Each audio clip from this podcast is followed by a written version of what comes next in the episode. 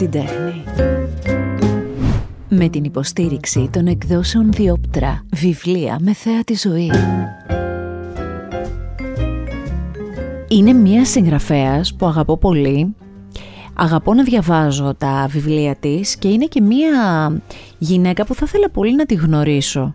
Και έτσι όταν με αφορμή το νέο της βιβλίο, το υπόγειο στην οδό Ήρας 12 από τις εκδόσεις Διόπτρα ε, φάνηκε πολύ κοντινό το ενδεχόμενο να έρθει εδώ στο Art Podcast. Χάρηκα πάρα πολύ. Καλώς ήρθατε κυρία Τραυλού. Καλώς σας βρήκα. Και ξέρετε κάτι, θέλω πάρα πολύ να συνομιλήσω μαζί σας γιατί είσαστε από τις γυναίκες που εκτιμώ πολύ το γεγονός ότι έχετε βαθιά μόρφωση και έχετε ασχοληθεί με θέματα που χαίρομαι ιδιαίτερα που μια γυναίκα τα αγγίζει και με τον τρόπο που τα αγγίζει μέσα από τα βιβλία της. Ε, δεν ξέρω καταρχάς αν είστε εξοικειωμένοι με podcast, αν ακούτε podcast. Podcast ακούω πάρα πολύ, φανατικά θα έλεγα. Μου αρέσει υπερβολικά το βράδυ αντί να βάλω τηλεόραση, να βάλω Ακούτε. κάποια podcast να ακούσω. Ναι. Πολύ χαίρομαι γι' αυτό. Ε, Ήρθε για να μείνει. Ήρθε για να μείνει. Ήρθε για να πάρει τη θέση του χωρίς να αντικαταστήσει κατά τη Όχι. γνώμη μου κάτι άλλο, αλλά να βρει και τη δική του θέση. Χαίρομαι πάρα πολύ που το λέτε. Το βιβλίο τι θέση έχει στη ζωή σας και στη ζωή των Ελλήνων κατά την άποψή σας; Στη ζωή τη δική μου έχει πρωταρχική. Όπως έχει και το θέατρο, όπως έχει και ο κινηματογράφος, όπως έχουν και τα ταξίδια. Οτιδήποτε μπορεί να τροφοδοτήσει μια καλλιτεχνική έκφραση έχει θέση στη ζωή μου. Μμμ. Στη θέση των Ελλήνων έχουμε παράπονα. Κυρίως διαβάζουν γυναίκες, λογοτεχνία τουλάχιστον. Τα ποσοστά αυτό φανερώνουν. Δείχνουν. Και από την άλλη γενικά το αναγνωστικό κοινό στην Ελλάδα σε σχέση με τον πληθυσμό μας που είμαστε και μια σταλιά είναι μικρό. Ε, τελευταία φορά, αν θυμάμαι καλά, κάποια στατιστικά του ΕΚΕΒ, του Εθνικού Κέντρου Βιβλίου, είχαν δείξει ότι το αναγνωστικό κοινό είναι γύρω στο 6 με 7% το πολύ. Μμμ. Και αυτό δεν είναι το, το φανατικό και το μόνιμο ή το εκπαιδευμένο αναγνωστικό κοινό. Πολλές φορές είναι και περιστασιακό αναγνωστικό κοινό.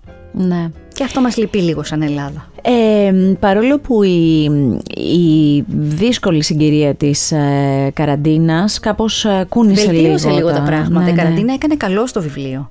Ναι. Ε, Μακάρι όμως αυτή η συνήθεια εν μέσω καρα- καραντίνας να μας έμενε και τώρα που μπορούμε να Ακριβώς. είμαστε έξω, να απολαμβάνουμε τη διασκέδασή μας και ε, τη ζωή γενικότερα, αλλά να μην απομακρυνόμασταν από το βιβλίο, γιατί έχει κάνει πολύ μεγάλο κακό θεωρώ στο βιβλίο τα τελευταία χρόνια και το σκλο- σκρολάρισμα στο κινητό μας. Ε, βέβαια. Ε, και μας αποσυντονίζει λίγο και είναι η εύκολη λύση της στιγμής οπότε έτσι πως είσαι χαλαρός χαλαρός και χωρίς να κοπιάζεις γυρνάς τις εικόνες μέσα από το ίντερνετ και δεν χρειάζεται να καταβάλεις οποιαδήποτε προσπάθεια για να διαβάσεις όπως και να το Ακριβώς. κάνουμε ε, το διάβασμα θέλει συγκέντρωση Ακριβώς.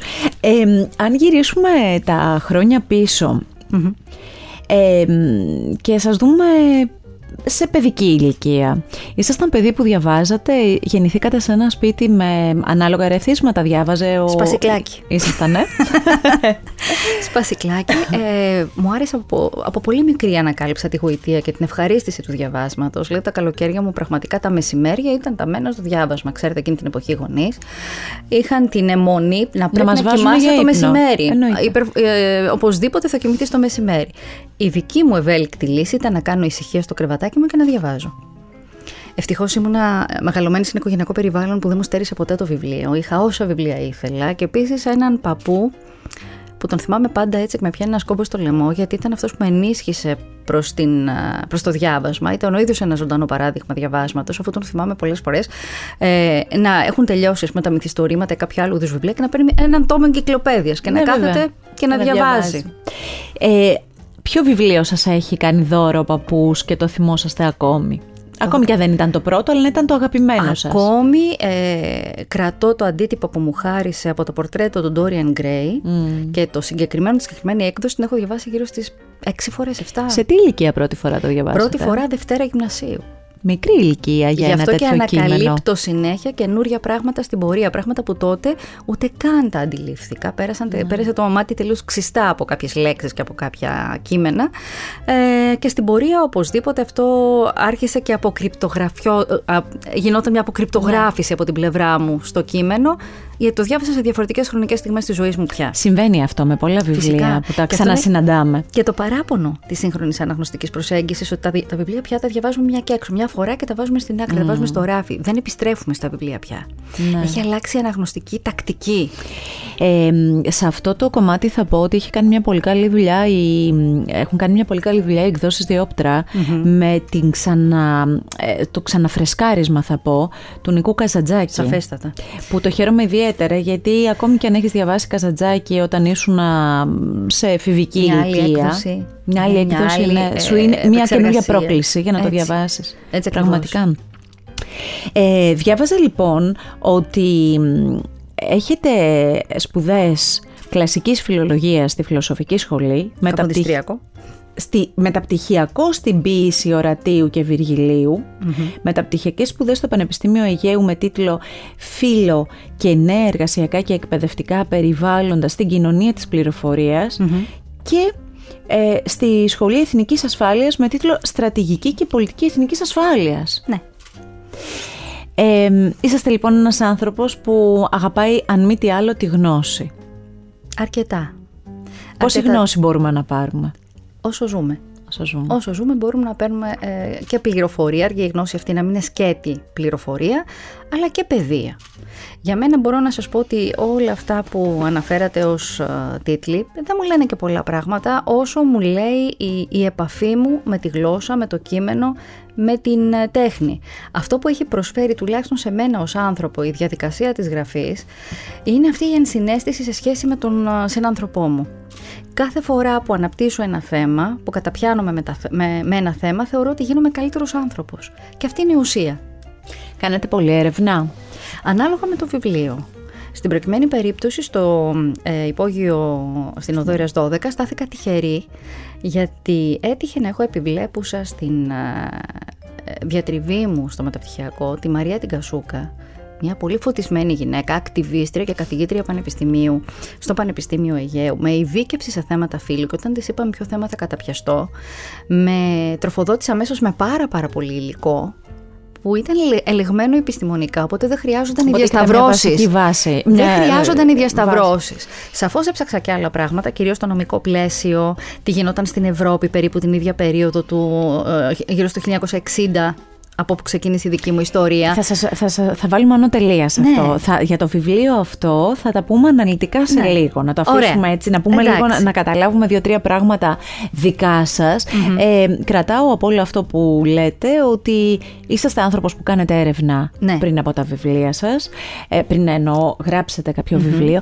Ε, θέλω να πάμε στο ξεκίνημα όταν πρωτομπήκατε στο χώρο της συγγραφης Γιατί φαντάζομαι και από αυτά που έχουμε πει ότι είσαστε ένας άνθρωπος που έτσι κι αλλιώς διαβάζατε, ενώ όχι μόνο για τις ε, σπουδές σας, αλλά και μ, Λάτρευα ε, πάντα τη λογοτεχνία. τη πάντα. λογοτεχνία.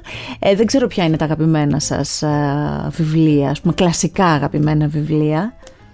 Κλασικό αγαπημένο βιβλίο είναι η Φώνησα από Διαμάντη. Μου έχει επηρεάσει πάρα πολύ και μάλιστα είχα πολύ έντονες επιρροές στη γιατρίνα από τη Φώνησα. Ναι, ναι, ναι, ναι, ναι. Το έχετε ξαναπεί Ε, αυτό, Το έχω σωστά. ξαναπεί. Ε, σίγουρα Καζαντζάκης. Κλέβω εντός εισαγωγικών την ατμόσφαιρά του και την έκλεψα και στο Σαντέ αρκετά και ιδιαίτερα στο καινούριο. Ναι, Ε, Βενέζης. Ναι. Κλασικές επιλογές. Κλασικές επιλογές, εξού και κλασική ελληνική φιλολογία που δεν μπορούσε να ξεφύγει. Ναι, όπως ξεφύγετε από αυτό. καταλαβαίνετε. Έχετε δίκιο σε Έτσι. αυτό. Έχετε δίκιο σε αυτό. Ε, Παρ' όλα αυτά, εγώ μέσα από την α, γραφή σας και από τα πράγματα, τα θέματα που ε, πραγματεύεστε, νομίζω ότι ε, ε, σαν φάρος σας είχατε και κάτι από Simone de Beauvoir. Σίγουρα. Ε, καταρχήν είχα τις σπουδές ε, πάνω στο θέμα, στα θέματα φύλου, οπότε δεν ήταν δυνατόν να έχοντας τη Μαρία την Κασούκα στον Πιθέατρο, να μην επηρεαστείς, επηρεαστείς. να μην πάρεις αυτή την άβρα της και Ναι. να μην σε κατακλείσει. Έχω πει πάρα πολλές φορές ότι ήταν ορόσημο για μένα αυτές οι σπουδές γιατί απέκτησα συγγραφική ταυτότητα. Και αυτό γιατί, γιατί πάντα ένιωθα ότι ήθελα να γράψω λογοτεχνία για θέματα που αφορούσαν το φίλο μου, αλλά υπήρχε μία σύγχυση στην αρχή με αυτό που λέμε γυναικεία λογοτεχνία και ροζ λογοτεχνία. Αυτό θέλω λίγο να το Αυτό Ήταν συζητήσουμε. μεγάλη καταπώνηση και μεγάλη ψυχική ταλαιπωρία στο να πείσεις ότι αυτό που κάνεις δεν έχει καμία σχέση με το ευχάριστο ελαφρύ ανάγνωσμα, αλλά καταπιάνεσαι με τα δεινά του γυναικείου φίλου και με αυτά θέλεις, με, με, με κέντρο αυτά να αναπτύξεις μια λογοτεχνική και ταυτότητα και παραγωγή. Ξέρετε κάτι, αυτό είναι πολύ μεγάλο θέμα και Τεράστιο. δεν είσαστε οι μόνοι που το θίγετε. Νομίζω το 99% των α, α, γυναικών που γράφουν Ακριβώς. βιβλία έχουν αυτό το θέμα. Νομίζω ότι είναι πάρα πολύ άδικο για τις γυναίκες συγγραφείς να πιστεύουμε ότι όταν μπαίνει μία υπογραφή γυναικεία, ε, το βιβλίο γίνεται, δεν ξέρω τι να πω. Καταβαραθρώνεται πιο αυτόματα ροζ, η ποιότητα πιο- του έργου. Πιο Ωστόσο, να πούμε, ρηχό, δεν ξέρω να τι πούμε πιστεύουμε. εδώ ότι χρειάζεται όμως και μια άλλη ποιότητα δουλειά για να αποδείξουμε κι εμείς ότι αξίζουμε να υπάρχουμε στη, στο χώρο, στο, στη Ναι. συγγραφική, ε, στο συγγραφικό ας το πούμε Γίγνεσθε. γίγνεσθε. Ε, χρειάζεται άλλη δουλειά γλωσσική, χρειάζεται άλλη επεξεργασία, δεν αρκεί να αφηγηθούμε μια ιστορία. Χρειάζεται να, έχουν, α, να έχει το έργο άλλα επίπεδα. Νομίζω Εκεί- ότι γίνεται όμως μια πολύ καλή δουλειά Γίνεται πια. πολύ καλή δουλειά πια. Εξάλλου, οι γυναίκες αρχίσαμε να έχουμε άποψη και ταυτότητα και παρουσία από το 1950 και δόθε μόνο. Και το λέω το μόνο γιατί η αντρική λογοτεχνική παραγρο- ε, ε, παραγωγή μετράει αιώνες. Ναι, ναι. Η δική μας λογοτεχνική παραγωγή μετράει κυρίως το 50 και μετά που καταπολεμήθηκε σε ένα μεγάλο βαθμό ο γυναικείος αναλφαβητισμός. Μιλάω για Ελλάδα πάντα, έτσι. Λοιπόν, που σημαίνει ότι είχαμε το δικαίωμα να εκφραζόμαστε λογοτεχνικά και συγγραφικά όλο και όλο 70 χρόνια και νομίζω ότι έχουμε κάνει τεράστια βήματα. Ναι. Είναι αλήθεια αυτό. Και ξέρετε, καμιά φορά με λυπεί όταν το ακούω και από γυναίκες και χαίρομαι πάρα πολύ που το θίγετε και το θίγετε και με ένα πολύ ωραίο τρόπο. Ε, μ, ξεκινάτε λοιπόν να γράφετε λέγοντας στον εαυτό σας φαντάζομαι πρώτα ότι αυτά που γράφω μπορεί να αφορούν και τους άλλους. Συνήθως Σαφώς. έτσι γίνεται. Δηλαδή αρχίζεις και μπαίνεις εν- στην α, διαδικασία του να εκδώσεις ένα βιβλίο όταν νιώθεις ότι αυτό που γράφεις αφορά και κάποιους Αφορά και άλλους. τους άλλους. Αυτό το ταξίδι πώς ήταν στο ξεκίνημα, ε, τι θυμάστε, Καταρχήν, όταν ξεκίνησα να γράφω και άρχισα να αναρωτιέμαι γιατί γράφω, κατέληγα σε κάτι πάρα πολύ ταπεινό, γιατί ζήλευα. Ζήλευα τα βιβλία που διάβαζα. Πολλά από τα βιβλία που διάβαζα τα είχα Ταυτόχρονα είναι και πολύ ζηλέψει. παιδικό όμως αυτό ναι, και ωραίο. όντως. Είναι η αυθόρμητη σκέψη. Θέλω κι εγώ να γράψω ένα βιβλίο. Βέβαια δεν ξέρεις όταν ξεκινάς αν θα τα καταφέρεις, όπως επίσης έχεις και τον αυθορμητισμό και τη θρασίτητα θα πω του νέου εμφανιζόμενου. Θυμάμαι όταν έγραψα το με μπαλαντέρ τη μοναξιά το πρώτο βιβλίο, χωρίς να του ρίξω δεύτερη ματιά, άρχισα και το ε, υπέβαλα σε εκδοτικούς οίκους. Και τώρα που το σκέφτομαι εκ των υστέρων αυτό 23 χρόνια μετά, λέω χωρίς επεξεργασία. Τώρα που κάθε βιβλίο το περνάω 7 με 8 χέρια επεξεργασίας για να το εκδώσω. Πω πω, τι πήγα να βγάλω. Ναι.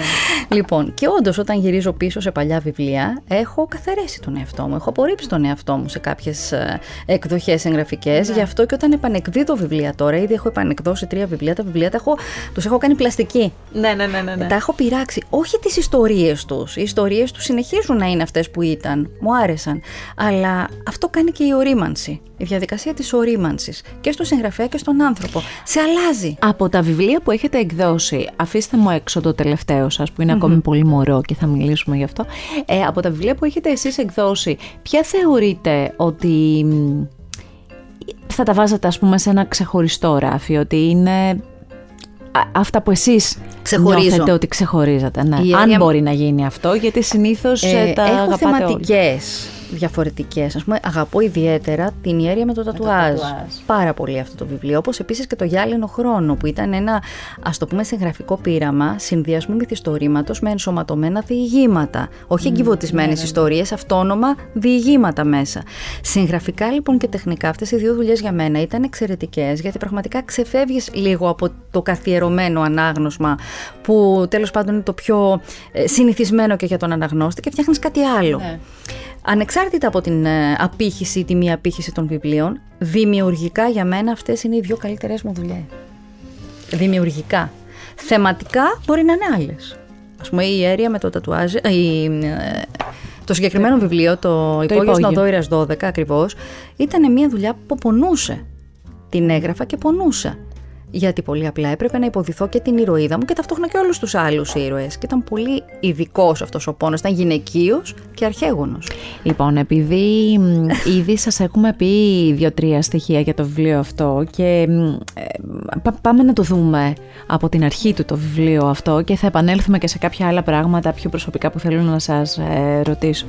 Ακού την τέχνη και ενημερώσου για όλες τις νέες κυκλοφορίες των εκδόσεων Διόπτρα με ένα κλικ στο διόπτρα.gr. Βιβλία με θέα τη ζωή. Το υπόγειο στην οδό Ήρας 12.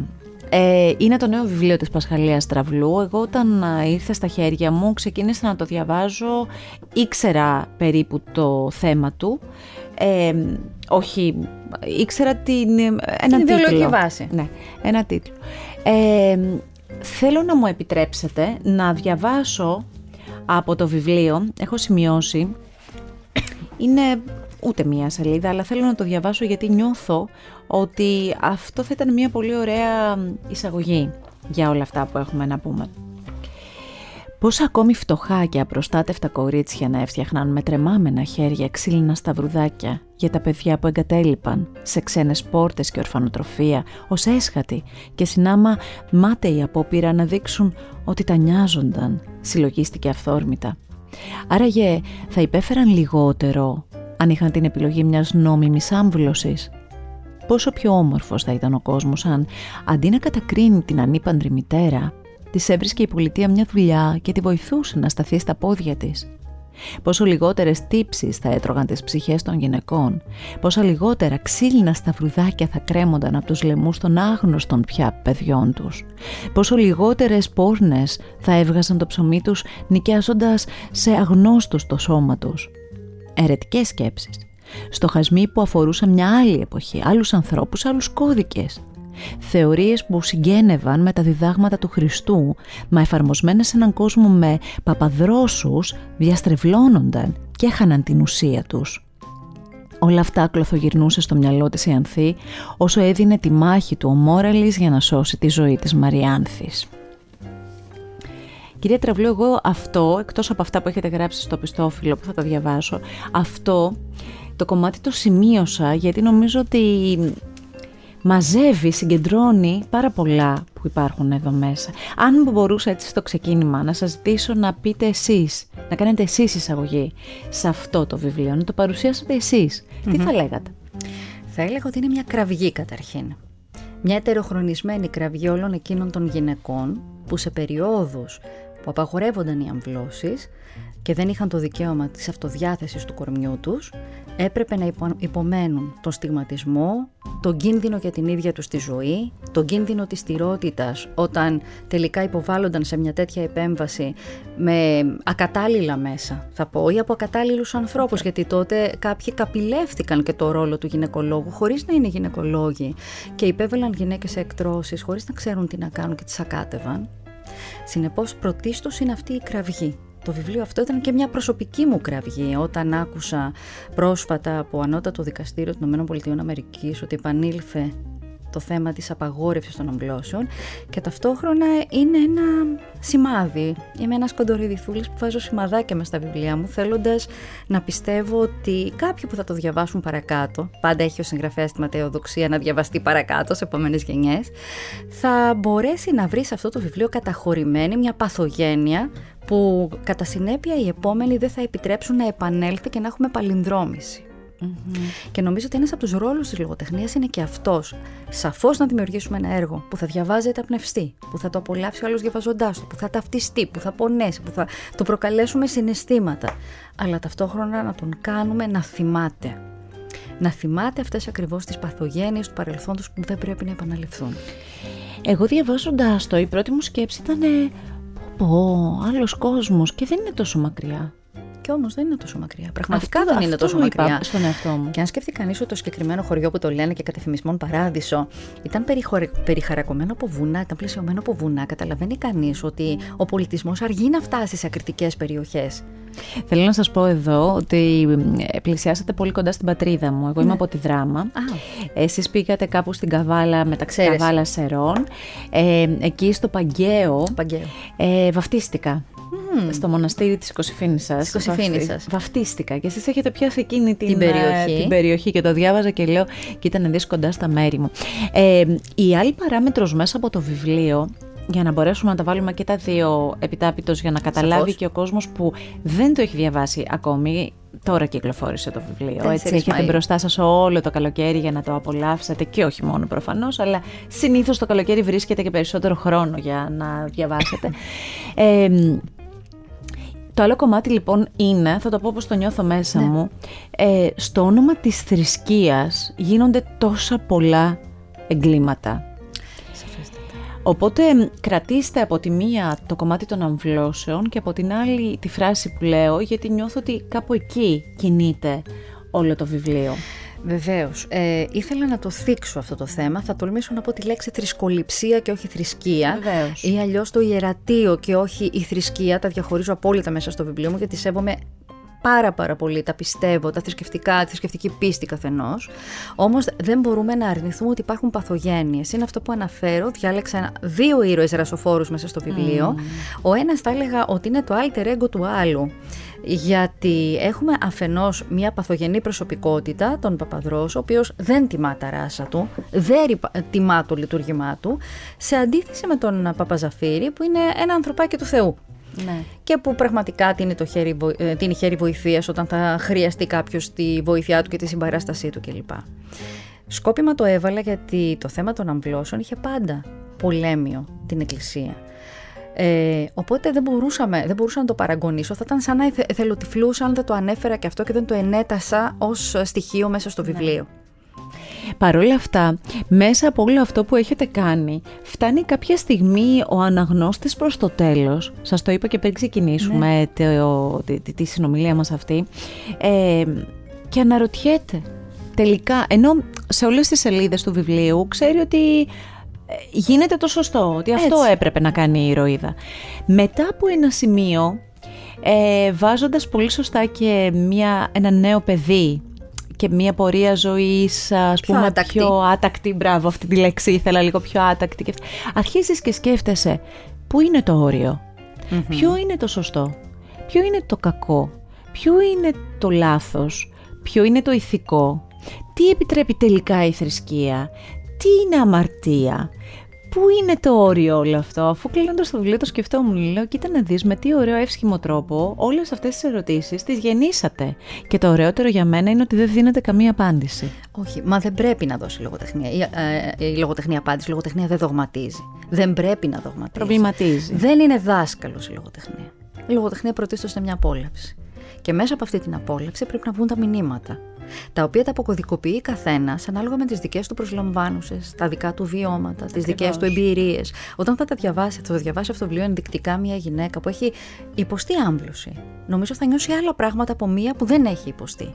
Αντίστοιχα, μια γυναίκα που έχει βρεθεί στο δίλημα και δεν την επέλεξε και επέλεξε να γεννήσει το μωρό της. Θα έχει άλλες προσλαμβάνουσες από το βιβλίο και πάει λέγοντας. Όμως να πούμε εδώ ότι τουλάχιστον το δικό μου το μήνυμα ως συγγραφέα ήταν ότι η αυτοδιάθεση του σώματος δεν μπορεί να πάει μόνη της χωρίς να συνδεθεί με τον αυτοσεβασμό της γυναίκας. Αυτά πάνε μαζί. Ε, Στην περίπτωση της άμβλωσης και είναι πάγια θέση μου, δεν μιλάμε απλά για αυτοδιάθεση. Δεν ξυπνάει μια γυναίκα ένα πρωί και λέει τι να κάνω σήμερα, ας πάω να κάνω μια άμβλωση. Δεν είναι σκουλαρίκι να το βάλουμε στα αυτή μας, ούτε τατού. Είναι μια επώδυνη επιλογή την οποία την παίρνει όταν βρίσκεται σε αδιέξοδο είτε ψυχολογικό, γιατί έχει δικαίωμα να μην αισθάνεται και έτοιμη να κάνει ένα μωρό μια δεδομένη στιγμή, είτε αντικειμενικό αδιέξοδο λόγω οικονομικών προβλημάτων, λόγω οικογενειακού περιβάλλοντος, λόγω, λόγω, λόγω. Λόγω ενός βιασμού. Σαφέστατα, γιατί πρέπει να πούμε και αυτή την παράμετρο ακόμα. Βλέπουμε εδώ στο συγκεκριμένο μυθιστόρημα ότι η ηρωίδα είχε υποστεί ε, βιασμό. Και τίθεται το ερώτημα. Η Εκκλησία είναι κάθετη σε αυτό. Ότι ο, για, από οποιαδήποτε αιτία και αν κάποια γυναίκα μείνει έγκυος, πρέπει να κάνει το μωρό. Εδώ τι γίνεται; Εδώ μιλάμε για βιασμό. Είπε στην περίπτωση της Άννας, μιας άλλης ηρωίδας μέσα στο βιβλίο παρακάτω, της φοιτήτριας Άννας, που μένει σε αστικό κέντρο και όχι σε επαρχιακή πόλη, αντιμετωπίζει το φαινόμενο του still think. Επέβαλε κάποιος τη δική του γενετήσια θέληση πάνω της, χωρίς να είναι βιασμός, γιατί η πράξη ήταν συνενετική, αλλά στο επίμαχο ζήτημα αυτός αποφάσισε την τεκνοποίηση. Δεν την ρώτησε, δεν το αποφάσισε η ίδια. Άρα έχουμε και αυτές τις περιπτώσεις. Πολύ λεπτές περιπτώσεις και πολύ λεπτά τα όρια πάλι. Να σας ρωτήσω κάτι. Αν αυτό το βιβλίο το διαβάσει ένα κορίτσι 17 χρονων και το διαβάσει και μία γυναίκα, όπως είπατε πριν, 47 χρονων με άλλες εμπειρίες ζωής. Πού πιστεύετε ότι είναι η διαφορά ε, στο τι θα νιώσει μέσα, μέσα του το κάθε πλάσμα από αυτά. Θέλω από και αυτές το τις γυναίκες; εύχομαι πάντα ένα κορίτσι 17 χρονών να μην έχει εμπειρίες ακόμα. Οπότε να το δει με μια πολύ αγνή ματιά και όχι με βιωματική προσέγγιση. Ε, τρέμω στην ιδέα παρότι συμβαίνει κατά κόρον κορίτσια στην εποχή μας, ε, στην ηλικία των 17 ετών, να έχουν ε, υποστεί αυτή τη διαδικασία μία και δύο και τρεις φορές, όταν μάλιστα στην εποχή μας υπάρχουν τόσα μέσα για να αποφύγεις αυτό το αδιέξοδο. Τι φταίει όμως κυρία Τραυλού γι' αυτό; Τι φταίει τελικά στην Ελλάδα του 2023 που τόσα νέα παιδιά που καλά καλά ακόμη δεν έχουν γνωρίσει τον έρωτα, την αγάπη, τη συντροφικότητα, το ίδιο το σεξ. το σώμα τους. Το σώμα τους. Δεν ορίζουν ακόμη τι, τι, τις επιθυμίες τους. Νομίζω ότι παρασύρονται πάρα πολύ το ένα από το άλλο. Σαφώς υπάρχουν και, υπάρχει και το διαδίκτυο πλέον που πολύ νωρίς υποβάλλει πρότυπα ακόμα και σεξουαλικής συμπεριφοράς. Έχω ακούσει με τα ίδια μου τα αυτιά μέσα σε λεωφορείο να συζητούν δύο πιτσιρίκια που δεν ήταν 17, ήταν ζήτημα να ήταν 15 και αυτά που ναι. άκουγα κοκκίνησα. Ναι, ναι. Στη κορίτσια για το τι πρέπει να κάνουν και τι επίδοση πρέπει να έχουν στο συγκεκριμένο θέμα. Τελείως ε, απογυμνωμένο από συνέστημα όλο αυτό. Και εκεί λες κάτι κάνουμε λάθος ή κάπου τα όρια που ενδεχομένως μας έβαζαν, τα πολύ αυστηρά όρια που μας έβαζαν εμάς οι γονείς μας και να τα φανταζόμασταν ότι ήταν σκληρά και απάνθρωπα και δεν ξέρω εγώ τι. Κάπως μας προστάτεψαν όμως που στην προκειμένη περίπτωση δεν υπάρχει αυτή η προστασία και οι γονείς έχουν λίγο απομακρυνθεί από τα κορίτσια, από τα παιδιά τους, όχι από τα κορίτσια. Τρέχουν από το πρωί το βράδυ στις δουλειές, με αποτέλεσμα να μην έχουν αυτή την επαφή και αυτή την καθοδήγηση που ενδεχομένως επιβάλλεται να υπάρχει. Νομίζω ότι το θέμα της οικογένειας και όπως το θίγεται κιόλας. Ναι. Βέβαια, μιας άλλης εποχής, μιας άλλης οικογένειας, αλλά το θέμα της οικογένειας νομίζω ότι είναι. Καταλητικό. Καταλητικό. Και εξάλλου να σκεφτούμε ότι έχουν αυξηθεί υπερβολικά και τα διαζύγια. Οπότε ο θεσμός της οικογένειας σαφέστατα περνάει κρίση και τα παιδιά είναι μοιρασμένα. Οπότε και αυτό από μόνο του ε, οδηγεί σε μια χαλαρότητα. Προς Θεού μη θεωρηθεί ότι μιλάω και επιστρέφω σε μορφές επιτήρησης των παιδιών, ε, ασφικτικές κλπ. Όχι. Αλλά χρειάζεται μια περισσότερη συζήτηση, ναι. μια μεγαλύτερη επικοινωνία και μια περισσότερη καθοδήγηση.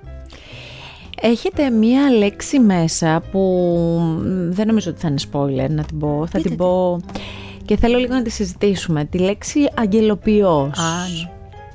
Αυτή τη λέξη όντως τη συναντάμε κάπου σε ναι. γαλλικά συγγράμματα; Ναι, και μάλιστα εγώ την πρωτοβρήκα και μετά την ε, αναζήτησα να, να, να βρω περισσότερα Εξηγήστε πράγματα. Εξηγήστε λίγο τι είναι, γιατί τώρα ο κόσμος δεν το έχει διαβάσει στο δεν το βιβλίο το γεγονός της Ανή Ερνό που πήρε πρόσφατα και τον Νόμπελ Λογοτεχνίας. Βέβαια, βέβαια. Λοιπόν, στο συγκεκριμένο βιβλίο παρουσίαζε την προσωπική της εμπειρία στην άμπλωση, σε μια εποχή που απογορευόταν στη Γαλλία. Και μέσα λοιπόν βρίσκω τη λέξη αγγελοποιός και τη χρησιμοποιούσαν για τις μαμές τις πρακτικές. Ε, τη συναντάμε στη λογοτεχνία του 16ου αιώνα στη Γαλλία. Μάλιστα. Οπότε... Και μου άρεσε πάρα πολύ γιατί σκεφτείτε πόσο απενοχοποιεί αυτή που ε, διενεργεί την, την άμπλωση η λέξη αγγελοποιός φτιάχνουν αγγελούδια. Δηλαδή φεύγουν κάποια μωρά που δεν θα μπορούσαν εδώ, θα ζούσαν σε μια κόλληση. Εγώ πάντως ανατρίχιασα εδώ το διάβασα, γιατί δεν το είχα συναντήσει. Και εγώ το είχα. Ακριβώς το ίδιο έπαθα και εγώ όταν την βρήκα τη και λέξη. Το έχω σημειώσει για να σας το ρωτήσω, γιατί λέω αυτή η λέξη που είναι τόσο αγγελική, τόσο γλυκιά, τόσο σκληρή διαδικασία. Και είναι πολύ σκληρή και είναι, είναι Όντως. πολύ. Είναι η διαδικασία η σκληρή. Το και κομμάτι. φοβερό έβριμα για όποιον το πρωτοείπε έτσι. Και είναι της λαϊκής λογοτεχνίας λέξη. Τη χρησιμοποιούσαν στη λαϊκή τους λογοτεχνία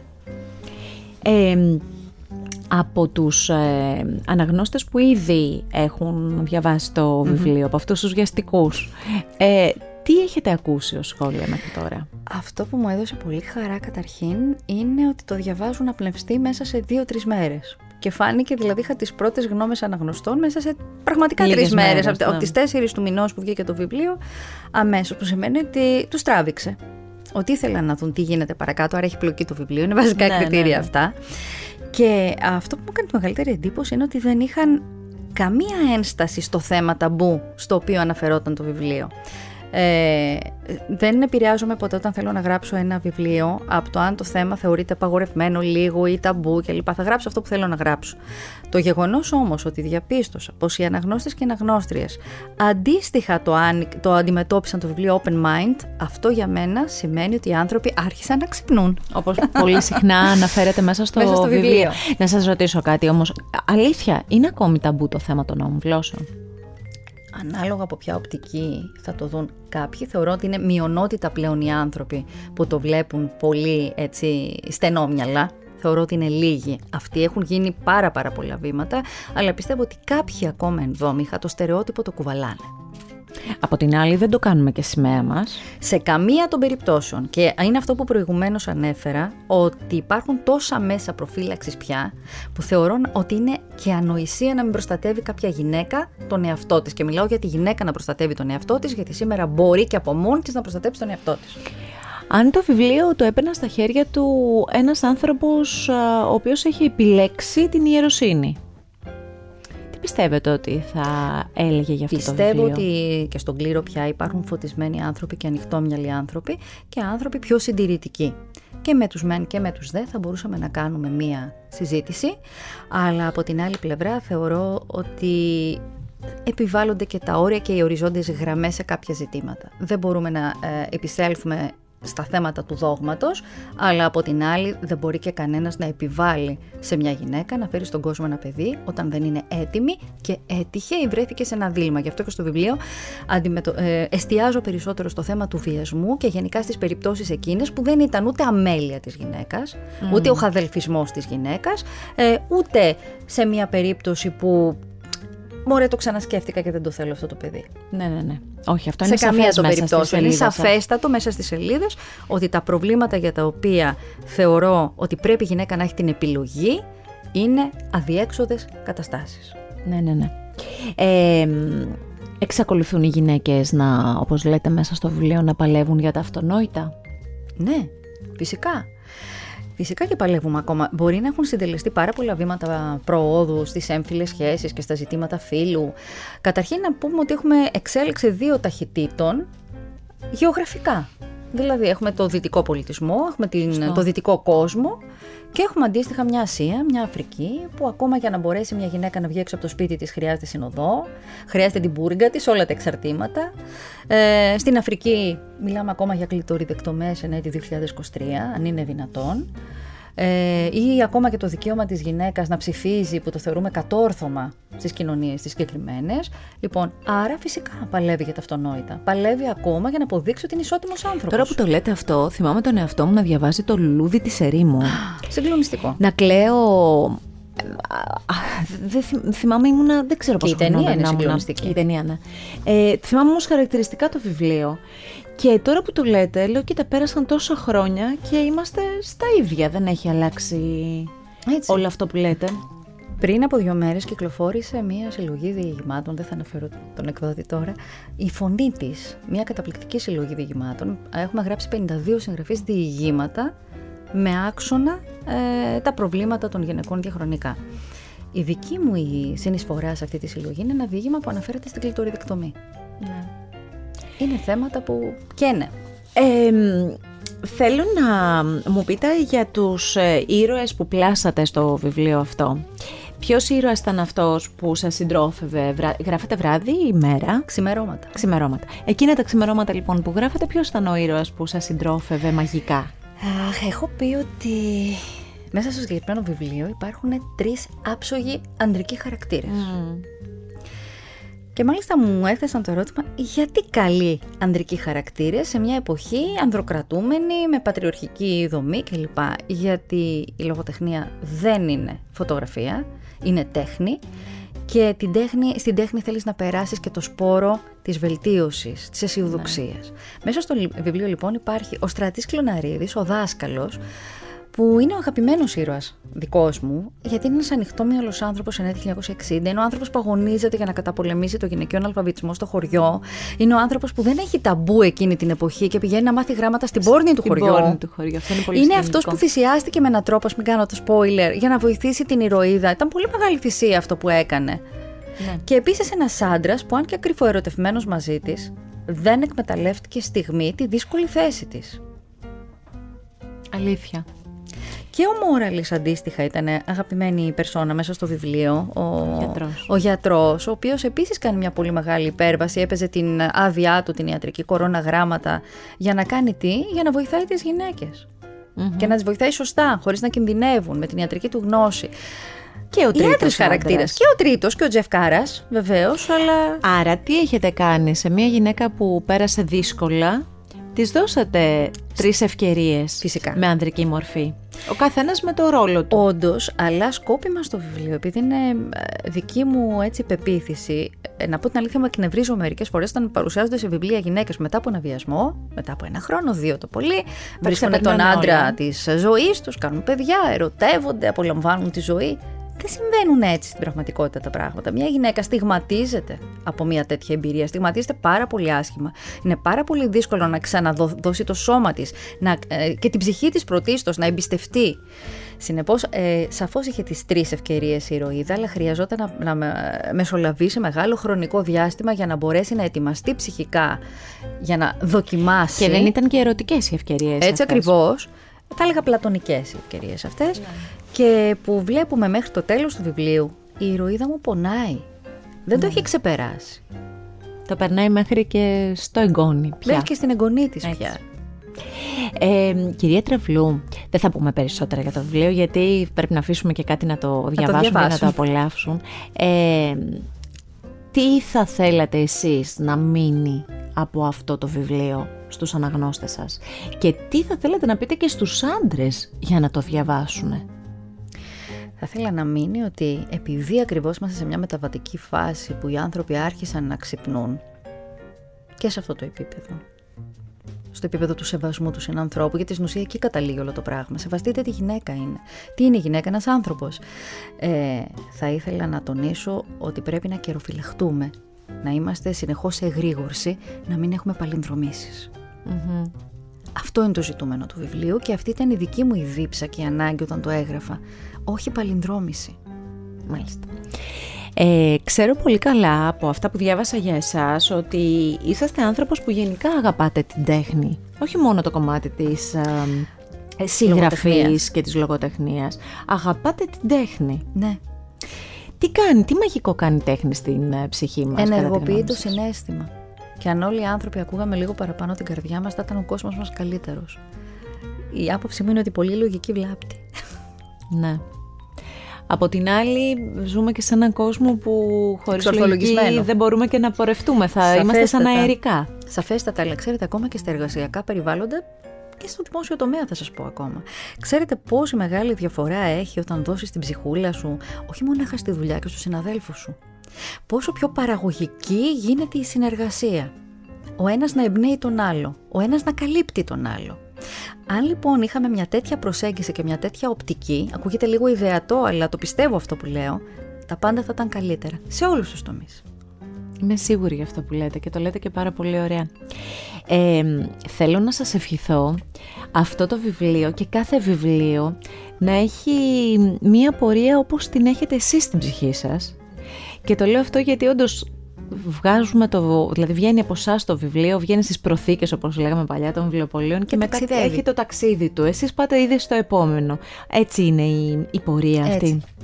Αλλά ε, επειδή σας νιώθω έτσι να δίνεστε σε κάθε βιβλίο σας πάρα πολύ, πολύ, σας το εύχομαι πραγματικά να έχει αυτή την τύχη το κάθε βιβλίο. Να είστε καλά γιατί κάθε βιβλίο είναι ένας έρωτας και περιμένεις πάντα να ευοδοθεί. Και να ευχαριστήσω για τις υπέροχες ερωτήσεις. Να είστε καλά. Ε, χάρηκα πολύ που τα είπαμε και θα ήθελα με αφορμή και επόμενα βιβλία. Όποτε ή, θέλετε στη διάθεσή ή επίσης με αφορμή πολύ ωραίες συζητήσεις σε σχέση με αυτά που εσείς πραγματεύεστε και ε, πολύ ωραία όπως είπα και στην αρχή κάνει κύκλο η κουβέντα ε, αγγίζεται με αξιοπρέπεια και πολύ έτσι ωραίο τρόπο εμπεριστατωμένο. Ε, στη διάθεσή σας να ξανασυζητήσουμε για ό,τι θέλετε Σας ευχαριστώ. Αυτό το επεισόδιο Art Podcast με την Πασχαλία Τραβλού μπορείτε να το απολαύσετε κλικάροντας στο artpodcast.gr ή να ε, μπείτε σε όποια από τις δημοφιλείς πλατφόρμες θέλετε εσείς για να ακούσετε podcast με την υποστήριξη των εκδόσεων Διόπτρα, βιβλία μεσαία τη ζωή. Ακού την τέχνη. Art Podcast με τη Γιώτα Τσιμπρικίδου.